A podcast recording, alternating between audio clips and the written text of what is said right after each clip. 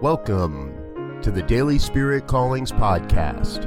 I'm your host, Robert Brzezinski, and I invite you to join me every day as we explore an affirmation, inspiration, and call to action for your life this day.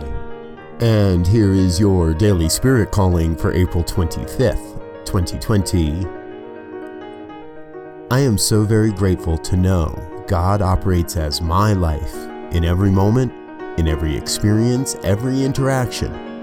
Right there, I know God as my life, as the life of all. There is only one power, one presence, one intelligence operating as all life.